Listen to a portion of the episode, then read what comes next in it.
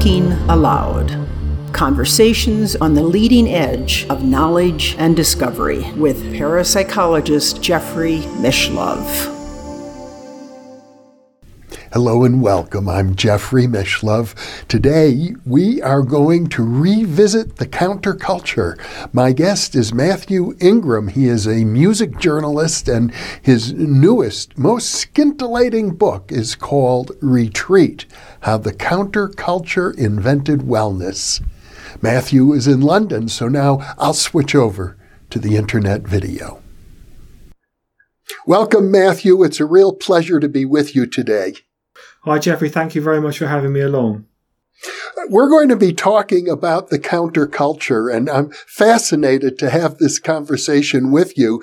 Uh, when we think of the counterculture, I lived through it in the San Francisco Bay Area when I was a graduate student at uh, Berkeley. But I'm guessing, Matthew, that you, you were probably born after the counterculture. So when you look at it, uh, you, have the advantage of seeing it uh, through the eyes of what one might call almost a total stranger. That's right. Um, and in fact, uh, some people I've spoken to have said that I have a possibly an idealized vision of it. Um, that, that the, the, the research that features in the book is is more in depth than than most people would have experienced in their day to day dealings with it. What drew your interest to this particular period of history? Well, as you can see behind me, uh, I'm a record collector. Um, and I've always been interested in um, the 60s as such, and also the counterculture in the 70s. Um, and I, I think it grew through that.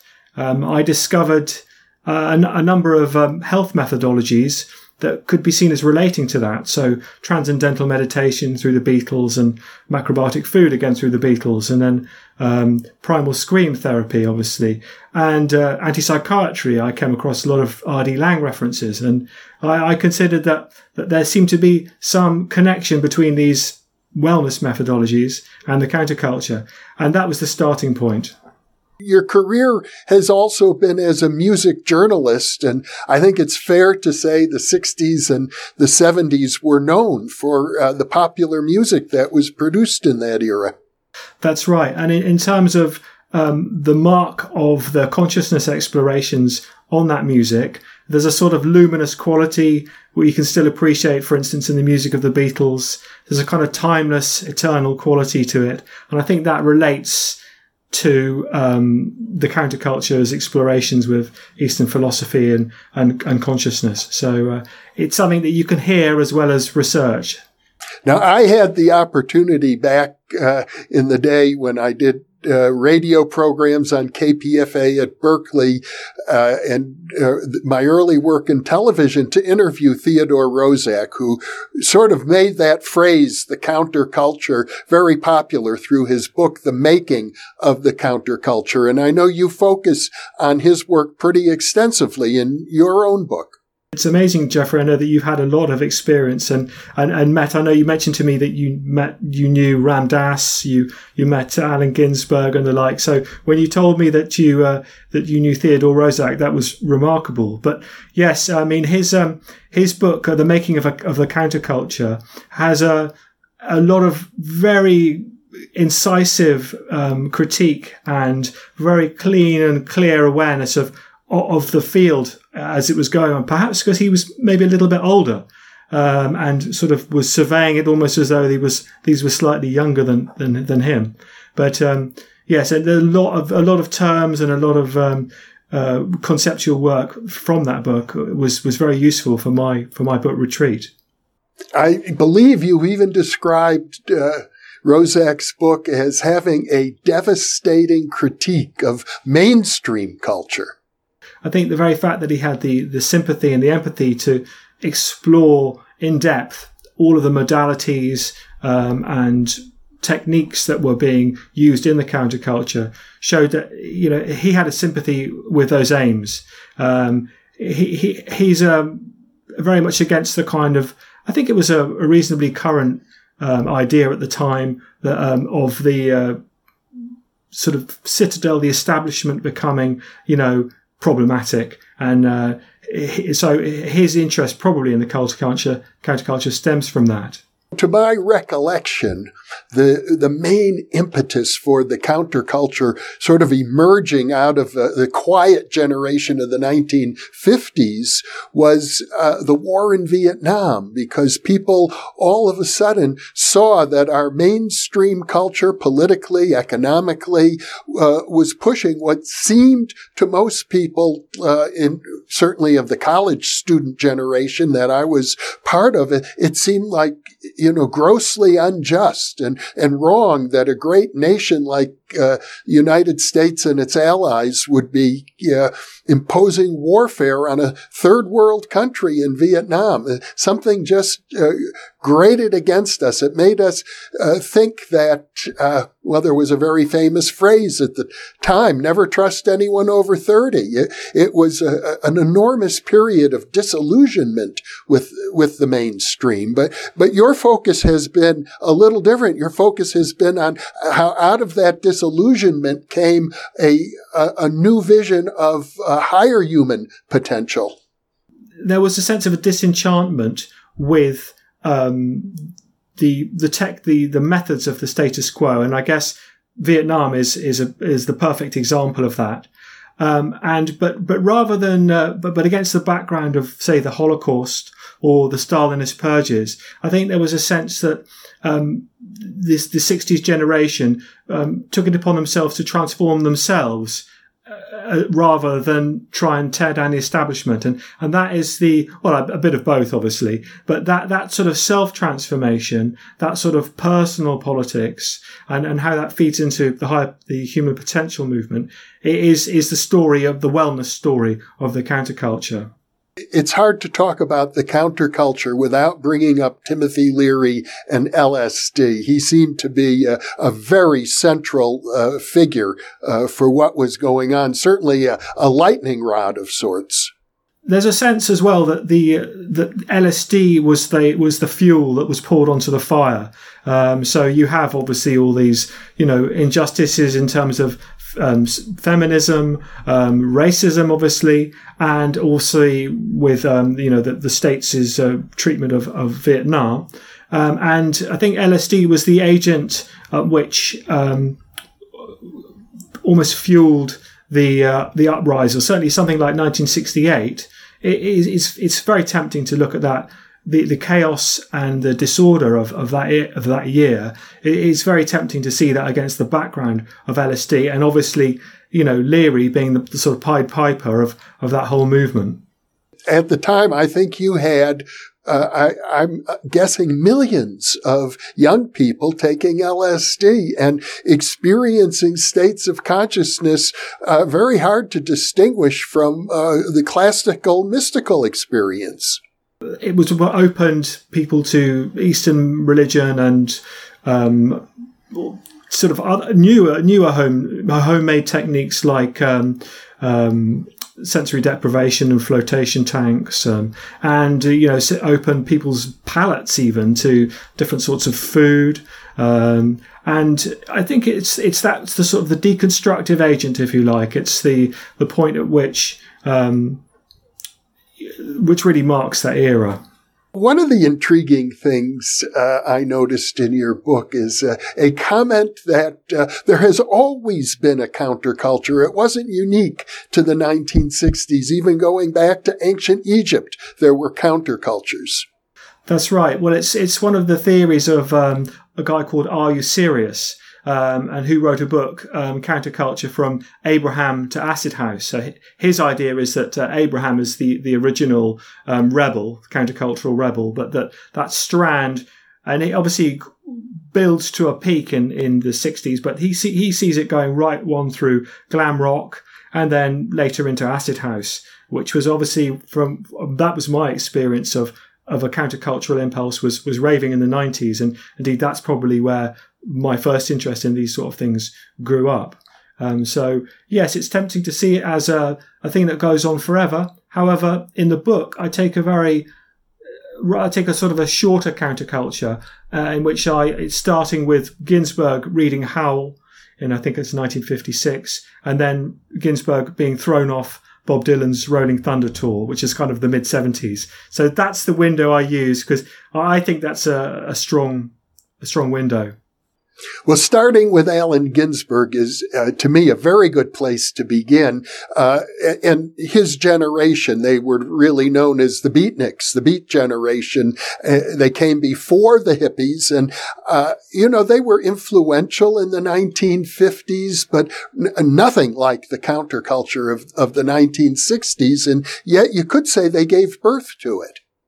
Well, there's certain characters who are, um, constant presence. So certainly Ginsberg is as important um, the beats as he is to the hippies. I mean, he's um, I think more than anybody else, he, he was responsible for popularizing uh, meditation um, and bringing the ideas of the Vedanta and Buddhism to to America and to the to the UK to the West.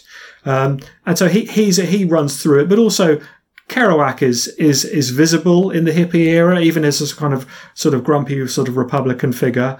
Um, but uh, and then someone like, for instance, Ken Kesey describes himself as being neither a beatnik nor a hippie, because he's sort of right in the middle. So you know, it's a pretty even continuum, I think the beatniks were known for uh, having an interest in Zen Buddhism, and uh, there were scholars, I think, like D.T. Suzuki, who uh, who were and Alan Watts as well, who were coming across and and translating Buddhist texts and and talking about them. So back when I first was an undergraduate in 1965 at the University of Wisconsin, people were starting to talk about Buddhism. It, it hadn't become a mass movement the way I think it is today, but it was certainly a topic of conversation. Yes, so Suzuki, as you as you correctly pointed out, was was one of the very major conduits of, of, the, of those ideas, and he sometimes um, today he's sometimes described as sort of having a sort of ersatz uh, version of Buddhism, which actually isn't really fair. Mean, it's very consistent with Taoist ideas, and and and, and Zen Buddhism is of course a mixture of, of, of, Taoism and Buddhism. Um, and uh, you know, there's there's a Chogyam Trungpa, the Tibetan, is another very important um, conduit of uh, those ideas. And there's a sense um, that a bunch of very um, in some cases, in the, the, case of the Tibetans, um, disinherited um, and uh, sort of because obviously it was subject to the uh, the Chinese uh, cultural um, takeover, um, the the colonization. Um, the Tibetans were obviously came to, to America to uh, to escape that. Um, but as well, there's a, there's a bunch of very ambitious Indians and Japanese people who who saw America in a sense almost like a market. Um, that's not to, to weaken the to sort of weaken the sense of the ideas in any way, but you know there was a very uh, not aggressive, but um, uh, an accurate targeting of targeting of America. Chogyam Trungpa is somebody I met, somebody I interviewed. Uh, as I recall, he was chain smoking throughout the interview. And I asked him at one point uh, about it. You know, you're talking about health and wellness and higher consciousness. And here you are chain smoking. And, and he said to me, well, when you're enlightened, you can do anything. and, uh, that struck me as, um, inauthentic. And um, I know in your book you point out that many of these figures had very, very deep psychological uh, problems, even as they're urging the culture toward uh, what I think of even today as higher consciousness. Yes, it's regrettable that uh, a, number of the, the gurus um, were uh, took it upon themselves to sleep with their uh, with their students, which was very regrettable. Um, but uh, I don't think it was all of them, but it was, you know, was a, a great part of them. Even Mahesh, Mahesh Maharishi Yogi, there's allegations about about him. Um, and uh, Chogyam Trungpa, who you bring up, he, he was taking a lot of LSD as well at, one point. Uh, he describes it as a um, as a kind of a study of uh, a study of non-attachment. He sort of says it's a super samsara, so it's a kind of like uh, reflective samsara. But uh, you know, his whole idea of um, of uh, what they called crazy, what he called crazy wisdom, as I'm sure he probably told you himself, was the um, was the idea that uh, you, in a sort of tantric way, you transcended um, the everyday life through attachment. So you you got drunk and you came out the other side and you saw it for what it was, uh, rather than the sort of standard um, Hindu ascetic sense of uh, non-attachment, where you you simply don't drink or don't have sex for that for that matter. Now, you used an interesting term, super samsara. Uh, I don't recall uh, Trungpa mentioning that uh, term, but now could you define that? Samsara is is sort of uh, another word for illusion, I think. That's right. I mean, I think it was uh, uh, probably in the realms of self justification. Um, I think he he was um, probably trying to claim that um, he was able by taking LSD to to um, you know objectify the condition of samsara. But I think it's a kind of a complicated uh, self justification. He he did very similar things with alcohol as well, which he you know he he insisted that you know that, that drinking was was part of his sadhana. You know, um, so I, I think he was pretty much willing to say anything. Unfortunately. You point out that many of these other figures uh, had similar problems. I believe Jack Kerouac uh, died of alcoholism, as, as I recall, and uh, Allen Ginsberg, uh, you point out his mother committed suicide, I believe. It was severely mentally ill, uh, and, and, that affected him uh, from his early days. Uh, Ram Dass spent thousands and thousands of dollars on psychotherapy. Uh, Timothy Leary described himself as, as a psychopath. Towards the sort of mid 60s, I think that the, uh, the subject matter of, of um, altered states splintered away from the wellness preoccupations. So, um, the uh, the idea of consciousness studies, I think you know what Charles Tarter might describe as you know altered states of consciousness. I think that was a, a sort of an invention of Leary's in a way. I think in the first sense, a lot of people who were investigating um, psychotherapy, obviously, but also LSD, were doing it on a therapeutic basis. Um, and certainly, uh, you know, uh, Ginsberg was a what you might call a therapy junkie. I mean, he was obsessed with, um, you know, getting to the bottom of his um, his his emotional problems. I think, unfortunately, he actually ended up at one point in the bug house, what he's what he calls the lunatic asylum, um, where he thought finally, ah, this is great. Now we're going to get to the bottom of all my troubles, and was extremely disappointed by you know the attendants and the doctors who he just didn't seem to have any respect for whatsoever. So uh, he then, I think that sort of perpetuated him on, on his on his search for for these answers. But and Kerouac as well was a was a terrible mess. I think a lot of it was to do with people seeking the seeking was being driven by wellness in that sense. That was the big question was how to solve these emotional problems, how to how to make themselves feel better, less alienated and really under the impression, based on a lot of personal experience, that LSD does take you to a place you could call it a state of enlightenment where you're really detached from your ego. You're able to look at your life very dispassionately. And of course, because it's your own life, you're looking at it in, in great detail and, and you sort of can see yourself sort of through the eyes of God in a way. You, you can laugh at, at the whole cosmic game as I think Stan Grof wrote a book by that name. Uh, but there is another uh, thread to to the whole uh, counterculture, and, and, it has to do with wellness. The idea that uh, uh, it, wellness is something more than simply being free of disease. The angle that I take in the book, and it was really something that I sort of deduced through um, the studies of, of all these various disciplines and seeing the kind of cause and effect and seeing the experiences of people was that certainly in, in my theory, um, I, I, see um, sickness as as an instructive message. Um, it's the, it's the, the most obvious message that we get from what you might call the self, you know, the, the god of the philosophers. Um, so um, and I think that that makes a lot of sense in terms of non attachment. So, all those things that we do to ourselves as attachments, so drinking or smoking or, you know, um, eating addictive food, um, for instance. Um, all of these have a negative feedback on our health.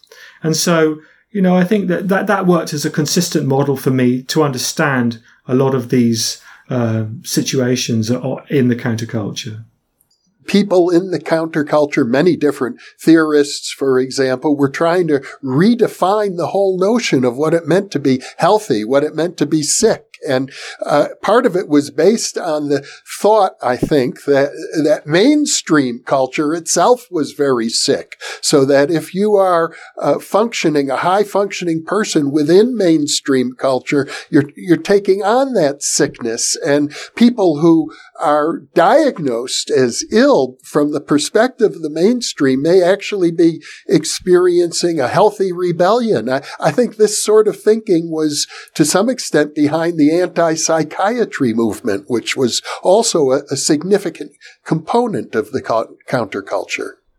That's right. I think. Um, I mean, uh, R.D. Laing had this his famous maxim that it's um, that uh, mental illness should be about um, break through and not break down. And there's a sense which is a kind of a Jungian sense of individuation, which is obviously um, in his therapy, um, Jung would pretty much take people to the to the edge of madness, and he would all would reflect at some point there would be a kind of compensatory drive that came to focus and would reassemble the personality, you know, in its in its in its form. So there's a kind of sense that you know the ego breaks down and is reassembled, and I think that you this is obviously what you know people try to achieve in LSD psychotherapy, and, and to some some degrees, you know, it, it can can work in those those situations. LSD yeah, in the early days, even in the 1950s, there was a lot of experimentation with LSD as uh, an antidote to alcoholism. It appeared to be a very uh, uh, favorable uh, treatment. I think even today it's still used possibly in a in a last resort. I think it can be you know and used in lots of situations. Um, I, I, it was quite uh, difficult to to write the book and interview all these marvelous figures of the '60s who were so enthusiastic about it. Um, I sort of always had in the back of my mind that you know they were in a sense the the, the survivors of the thing. I think you don't tend to be uh, able to go and interview 85 year olds who uh, had negative uh, reactions, or obviously we, we we all know about you know the casualties of the counterculture. But no, I mean um, the uh, Alcoholics um, Associate Alcohol uh, Anonymous was was very much um, you know there was a great interest in in LSD there. Um, and you know the the Saskatchewan uh, experiments by Osmond and Hoffer, um, they were um, you know unanimously um, in favour of of, uh, of, the effectiveness of it. Although unfortunately, apparently, it was quite difficult to actually reproduce their experiments. So there's a, there's a, there's a question mark over it. I think you know, and I've known people who've who've tried it, alcoholics who who who have tried it and it hasn't hasn't really helped them. But I think you know it can it can work. I'm sure. I think in com- in combination with therapy, I, I think it could be very effective. Well, another uh, focus on uh, wellness that's certainly associated with the counterculture and is still very vibrant today is the emphasis on yoga and meditation. Uh, I remember in, in the 1960s when uh, yoga teachers and meditation teachers were very rare. There were maybe a few in places like New York City, but the rest of the country, uh, you really had to look hard and, and far and wide to find a good teacher of yoga or meditation meditation. And now it seems that practically every strip mall has a yoga studio. Yes, it's amazing the uh, the explosion of both of them, and and, and really fantastic. Um, in the book, uh, I tend to I dis- distinguish between the uh, different sorts of yoga, different sorts of meditation. So. Um, for instance, I, I, have a sort of a, a working definition of uh, etheric meditation and integral meditation. So, for instance, something like the use of the mantra is very much a kind of, a, in a sense, an ego dissolution um, technique. So, the, and it's no surprise that the uh, the uh, the meditation techniques that that were gaining currency in the '60s were very much you know, into that ego dissolution sense. So transcendental meditation with its use of the mantra and also the Hare Krishnas with, with the use of that, of the mantra there. But then sort of creeping in more, there's a sense of, of what I, I call sort of integral meditation. So, for instance, um, vipassana, where you're very much, you know, scanning and responding to the body, you're, and, uh, you know, listening to your emotions, feeling your bodily pain. It seems to be a meditation form of meditation which is in the opposite direction uh, more about uh, integral or, you know, uh, dare I say it, sort of egoic concerns, you know, healthy egoic concerns in, in, in the, the way Jung would term it. But actually, yoga, as, as far as I was reading of the material, um, or hatha yoga, as, as, as, as, as, as we, I know, sure we both you know, are aware aware of it. Um, there's precious little of it, or there's not a huge amount of evidence of it being practiced, you know, at the height of the counterculture. Um, certainly, it was there, but I don't think it was had the same sort of cultural currency. And certainly, the study of the Vedanta that I've done um, seems to me to sort of to posit it again as something as being an, an integral, uh, an integral technique. So, for instance, when Prudence Farrow Bruns um, freaks out at uh, Rishikesh in the Maharishi, Mahesh Maharishi's compound, she's been meditating for, for, for days and days, eighteen hours a day, um, and he um, he advises her to do yoga to bring herself down. And again, something that Jung did. Jung did yoga to bring himself down, not to send himself up. So, uh, but yes, I mean those those two things, you know, meditation and yoga, were were, were absolutely uh, have really entered the culture at, for, at that point in time.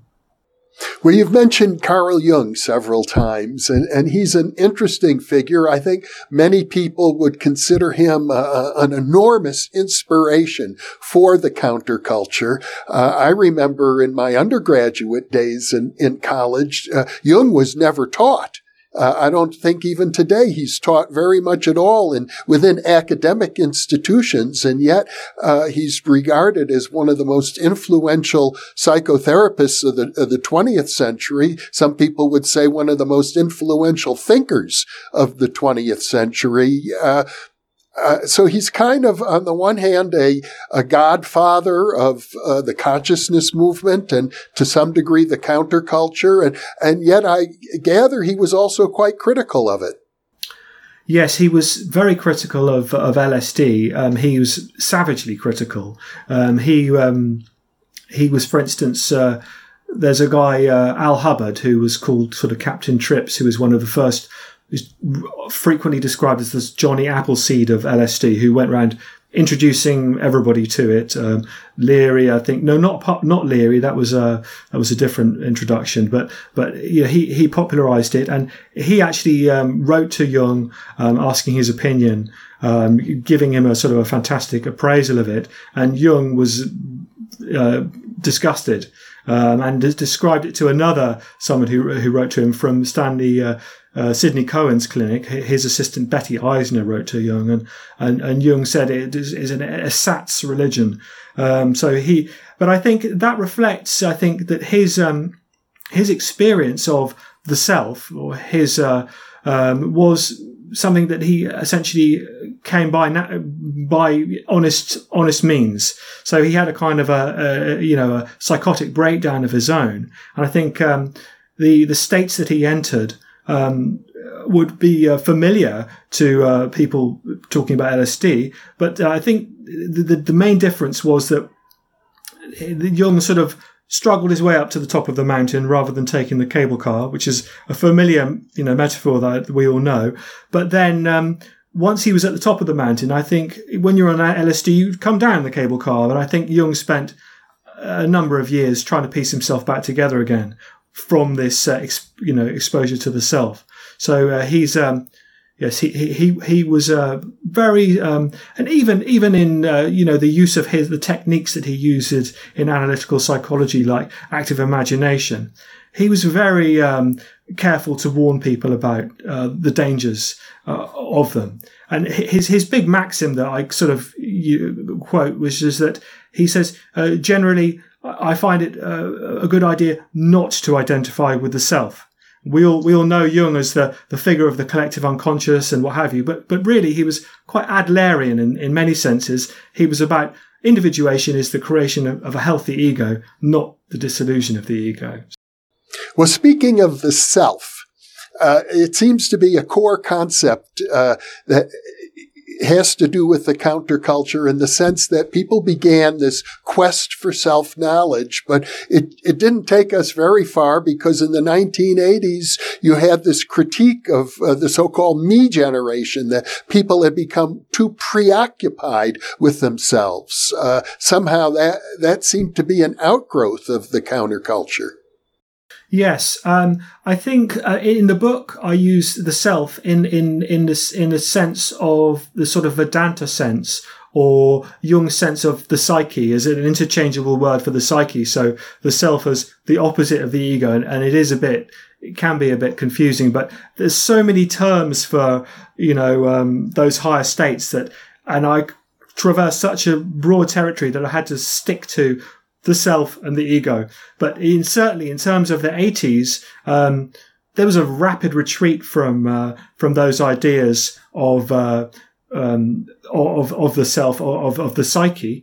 Um, and I think one only has to look at something like you know the shift between a film like um, Stanley Kubrick's Space Odyssey 2001, which is a kind of this glorious, you know, celebration of ego dissolution, and compare that to something like The Shining, which is flip side of the same coin. It's the, uh, you know, the, the, the, the hellhounds of the uh, unconscious coming for you.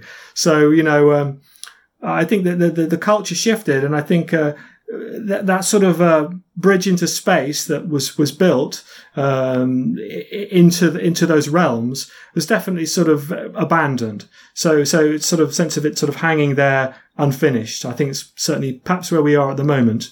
In my own case, I uh, used a lot of LSD. I identified strongly with the hippie movement and with the counterculture, but it really provoked me to engage in a serious study of consciousness and, and to pursue uh, you know, getting a doctoral degree, for example, in parapsychology of all things, uh, which looking back, I think that was a healthy, appropriate way to take all of the inspiration uh, from the counterculture. But obviously, a, a lot of other people uh, took that inspiration in, in ways that were less productive. I think that the there was obviously the eighties. We we remember it for uh, you know c- consumerism and uh, capitalism and um, and and I think it's remarkable that you know in the course of doing the book, I, I've had the opportunity to meet people like yourself, Jeffrey, who, who, have who've actually made the effort and, and, and you know done remarkable sort of journeys of, of integration essentially. So um, you know, there's a, you know, there's a, there's a number of them. So, for instance, Craig Sams, who I interviewed, who was, uh, um, became interested in macrobiotic food. He stayed with it, and you know, he set up a, you know, a wholesale, um, organic food distribution service. And in the end, actually, he eventually was responsible for, you know, uh, Green and Black's chocolate, which is, you know, it's not a bad thing.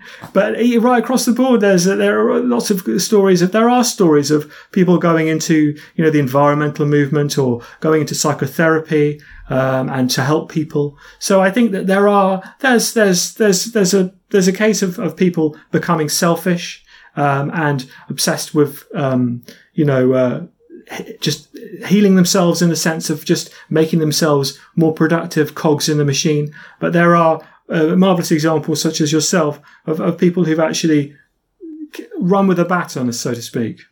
I guess another very important thread to talk about uh, in terms of the counterculture is sexuality, because, uh, of course, the, the birth control pill uh, was introduced uh, to society around the same time in the 1960s, and and that created a whole new. People called it the sexual revolution. Uh, also got intertwined with uh, with the counterculture.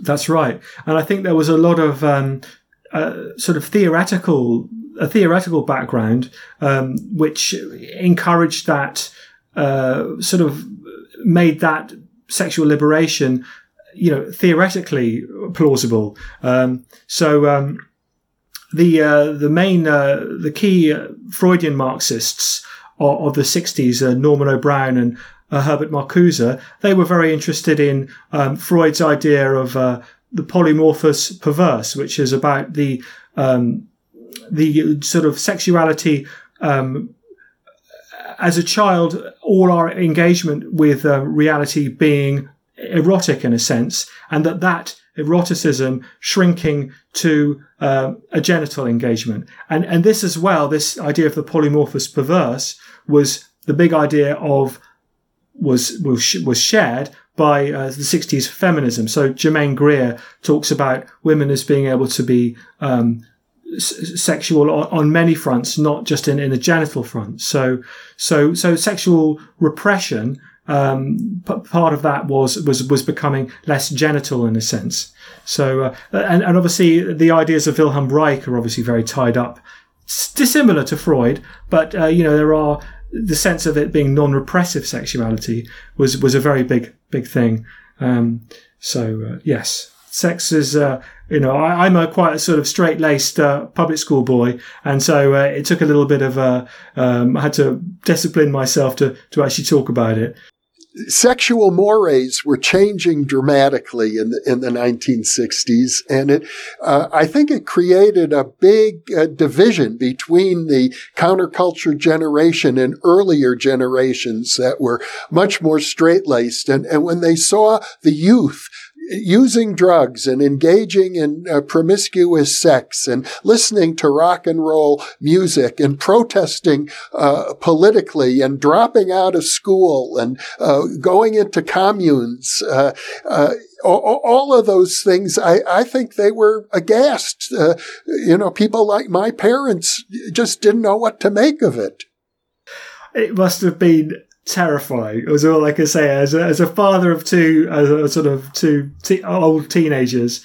Yeah, I can I can see it must have been um, very shocking um, and very worrying. I think there's a there's a number of uh, moments in the book where you know one comes across in the research um, children ringing home to say oh, hi, mum, hi, dad. I've just met a bunch of really nice uh, people. I'm dropping out of college. Don't worry about me. Sort of conversations. Or, hi, mum, hi, dad. I'm just on the banks of the Ganges. I've just dropped out of Harvard. And, you know, I think that it must have been uh, terrifying for the parents. It, it, does remind me of a, a famous phrase uh, from one of Bob Dylan's songs. Uh, There's something going on here, and you don't know what it is, do you, Mr. Jones? Yes, that's right. That's right. Yeah. And, and of course, Dylan himself uh, was a huge uh, provocateur of that whole movement. He was obviously very uh, fascinated by by Ginsberg. Um, and I, I, think it's it's not greatly emphasized, but I think he also did a lot of LSD. Um, I, I tend to think of uh, his. Um, it, there's a sort of a mystery, as a sort of a shroud covered over his motorcycle accident. I think it was in uh, '67 or maybe it was '68 and I think it, my, my, my own personal conjecture is that I think he had a, a very serious uh, nervous breakdown. I think he burnt the candle at both ends. I think he, he dissolved, I think. I think he's pretty much on the edge to this day, Bob. Um, I think that's where he, where he exists. But, um, yeah, I think as a, he certainly lived the, he was the 60s in, in, in many respects, yes. Well, I think it's largely his importance as a counterculture figure that led to him receiving the Nobel uh, Prize in Literature, of, of all things. I, I, happened to be in Las Vegas uh, the day that he won that prize. I woke up at four in the morning for some reason and, and went down to my computer to check on the news. And, and then I learned, but Dylan had won the Nobel Prize in Literature. And uh, it dawned on me, wait, Dylan's performing in Las Vegas tonight. And I got tickets and got to see him that very day. That's fantastic. I I, uh, I saw him in a Hyde Park uh, uh, last summer when you know the big crowds were, were thronged. It was a, a remarkable. There was twenty thousand people there. We just couldn't imagine it happening today So it's very tragic. I mean, obviously, the Dylan's lyrics there is a sense of channeling. Um, so uh, you know, uh, there's a and uh, all the personalities uh, in. I know there's a, there was a wonderful trope of uh, throwing Dylan parties where everybody would show up as as different people. So you might have a, a Mr. Jones like, like you referred to, or a sad-eyed lady as a Lowlands, and you, people would come as these different characters. There's a sense that, in a Jungian sense, that these are archetypes. Um, so, and, and here, here, here, Dylan is someone who is, you know, summoning them forth. He, I think he was very much viewed in a kind of sense of a shamanism. And I think, uh, although he's regrettably, I think a lot of people just see him as a sort of a classic rock figure, but uh, there's, a, there's a lot more to it, certainly. A very interesting character, Bob Dylan. Now, uh, and I know I'm jumping around a bit, but it seems to me uh, we've got to bring in Aldous Huxley and, and look at his contribution to the counterculture. He, he, struck me as a very important figure bridging the counterculture with earlier uh, intellectual traditions.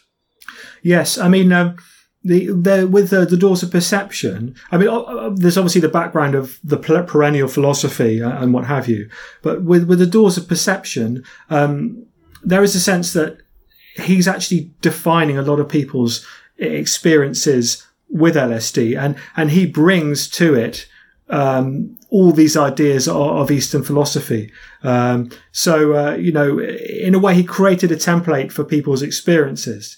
I mean, if one looks back at, for instance, um, uh, the, you know, the earliest uh, LSD trips um, and, and, the descriptions thereof, um, you'll there's um, you don't find the same sort of template that I think Huxley established. Um, and certainly, you know, the idea of you know clearing the doors of perception and that sense of the filter of uh, which he which he picked up sort of from a, a, a Cambridge philosophy called Broad via Bergson. I think there's a, you know, uh, those those are the ideas in which people still to this day understand the psychedelic experience. So he, he's a he's a fascinating character. His obviously his idea um, was that uh, the, uh, the certainly the psychedelic experience would be should have been a sort of an elite experience. So he he counselled Timothy Leary to uh, to to keep it to uh, you know influencers and the intellectuals and artists. And in fact, it was the intervention of Allen Ginsberg when Timothy Leary went. Stuff it. We're going to give it to everybody. Uh, and so, uh, but I know Huxley wanted to keep it to a, an elite cadre, which probably not a great thing. But you know, perhaps it might have uh, I think the, the, the 60s America would have been a different place, certainly. You point out in your book, and I thought this was very interesting, that in Huxley's famous novel, uh, Brave New World, he introduces a drug, I think he calls it soma, and it's basically used as a pacifier uh, for people in, in a very highly controlled society. They, they would take this soma and then nothing would bother them. Yes, and in, in Heaven and Hell, um, Huxley talks, you know, unabashedly about, you know, his uh, his search for a drug that would be better than getting drunk or smoking cigarettes. That you know would create a kind of a you know a, a, more balanced populace or what have you. So you know it was completely within within the sense of, of Soma uh, as he describes it in Brave New World, which is a sort of a, a pacification. And and and I think that I in the book is one of the reasons why I try not to go to sell to get too strongly behind LSD because there is a sense that you know with all of these um, with, with, drugs uh, essentially psychedelics it's it's easy to be optimistic about them or perhaps over optimistic but um, you know for instance William Burroughs was extremely strongly against LSD um, it's called I think it was a terminal sewer. And Kerouac was very much against uh, uh, psilocybin. Uh, he, he, he came up with the, uh, with the wonderful sort of gnomic saying, uh, um, walking on water wasn't built in a day. So, uh, which was his encapsulation of it. So, uh, yeah, I think, you know, I try within the book to, to, to, to be, keep a balanced, balanced frame of mind about the whole thing and not be too, too, too much in favor of it. Well, William Burroughs tended to kind of glorify heroin addiction and uh, as you pointed out earlier, Kerouac was an alcoholic, so uh, they were probably not suitable for the use of LSD. But it's interesting that Huxley referred uh, to soma in, in Brave New World because as, as you point out in, in your book, it's also a term one finds in the ancient Vedic literature of a, a mysterious substance that uh, was used in ancient times in India to achieve states of enlightenment. And uh, there seems to be a connection there with Huxley because his friend Christopher Isherwood uh, uh became a, a, devotee, as I recall, of Sri Ramakrishna uh, a, an Indian saint and, and guru who is sometimes associated with the use of drugs. The conduit between LSD, I mean, my, my chapters of LSD and the Vedas pretty much run into each other. Um, I mean, at the end of the tail end of the LSD, there were Lennon and, and Lennon especially, but a number of the people saying, we want to achieve these highs without without drugs. We want to do it sort of more authentically in terms of you know like with a mantra or through sensory deprivation or in an isolation tank or what have you. And um, so there was a sort of a backlash. But then once you look at the the, the, the Vedic traditions, I mean uh, Patanjali, um, he talks about you know herbs. Um, that, that, that, you use to make you high. Um, uh, and, uh, you know, Neem Karoli Baba refers to, uh, you know, that people didn't get high in the process of hatha yoga. They were also using herbs. And then um, I think it's uh, Muktananda talks very frankly to Stan Grof about uh, the uh, the use of uh, bhang, you know, marijuana. So uh, I think that to say that you know we're not going to get high and we're going to do it the, uh, the, the subcontinental way is is is obviously you know a misjudgment. I mean, there's a big uh, there's still a obviously the sort of controversy. I think that's probably a bit too strong of, of what actually Soma was. Stan Grof, I think, thinks it's a, a creeper like ololiuqui. Um, so uh, of that sort of uh, morning glory seeds family. Um, but then some people think it's ephedrine. Um, so some people think it's caffeine, I think. Uh, so I think there's a huge uh, mystery about what it was. I think Grof was uh, promised by Muktananda to uh, come and he, I think Muktananda told Stan Grof that there was a, uh, a mountain in a, a, village in the mountains where they could come and try. Uh, they were still using Soma, but I think there was no, I don't think he ever made it up there. I think it was, there was no record of that actually happening. Well, another figure associated uh, with uh, the use of LSD, and also you just mentioned John Lilly and, and the uh, sensory deprivation tank was another impetus that uh, grew out of the counterculture. When you start looking at, you know, what I would call sort of etheric techniques or techniques for establishing or making this connection to what I've referred to as the self, I mean, there's a probably the most famous and sort of historic technique is this is this is sensory deprivation. So um, the uh, you know the Buddha would would I, actually uh, in the course of research I went and visited uh, uh the Buddha's cave in the, the Hills, and you know he would he's the Buddha spent six seven years living in a, a cave on his own. Um, and then you know Milarepa in Tibet, sitting on his own in a cave, and and this uh, this sense of um, when you remove, you know, any of these differentiations, um, you know, remove the sight, remove differentiations of sound and differentiations of of emotion, and I guess in a sense of you remove attachments, those things that you know take you away from the sort of here and now. I think you uh, put yourself into a state of, uh, you know, an altered state of consciousness, uh, the kind of the fundamental altered state of consciousness. And so, um, you know, uh, LSD uh, is a kind of a, a shortcut to, to, those parts. But Lilly, um, Lilly obviously made that into you know a career. You know, started off in the early uh, sensory deprivation research was happening.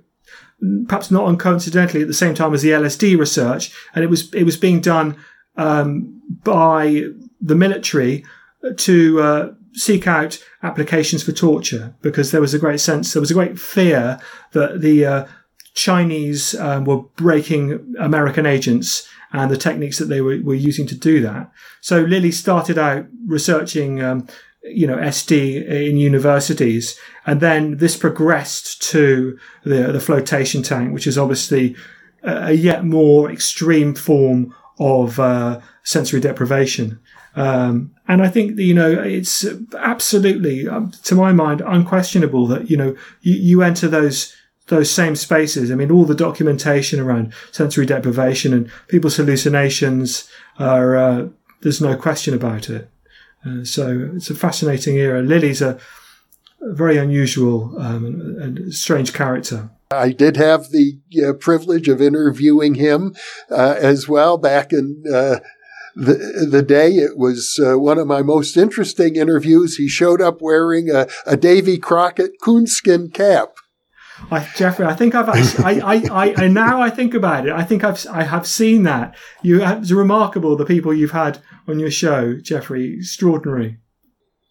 Well, uh, it's it's been a very interesting journey uh, being able to document all of this, Matthew, and it's still happening to, to my way of thinking. The uh, impetus that, that began in the 1960s and of course much earlier, as you point out, uh, is still going strong.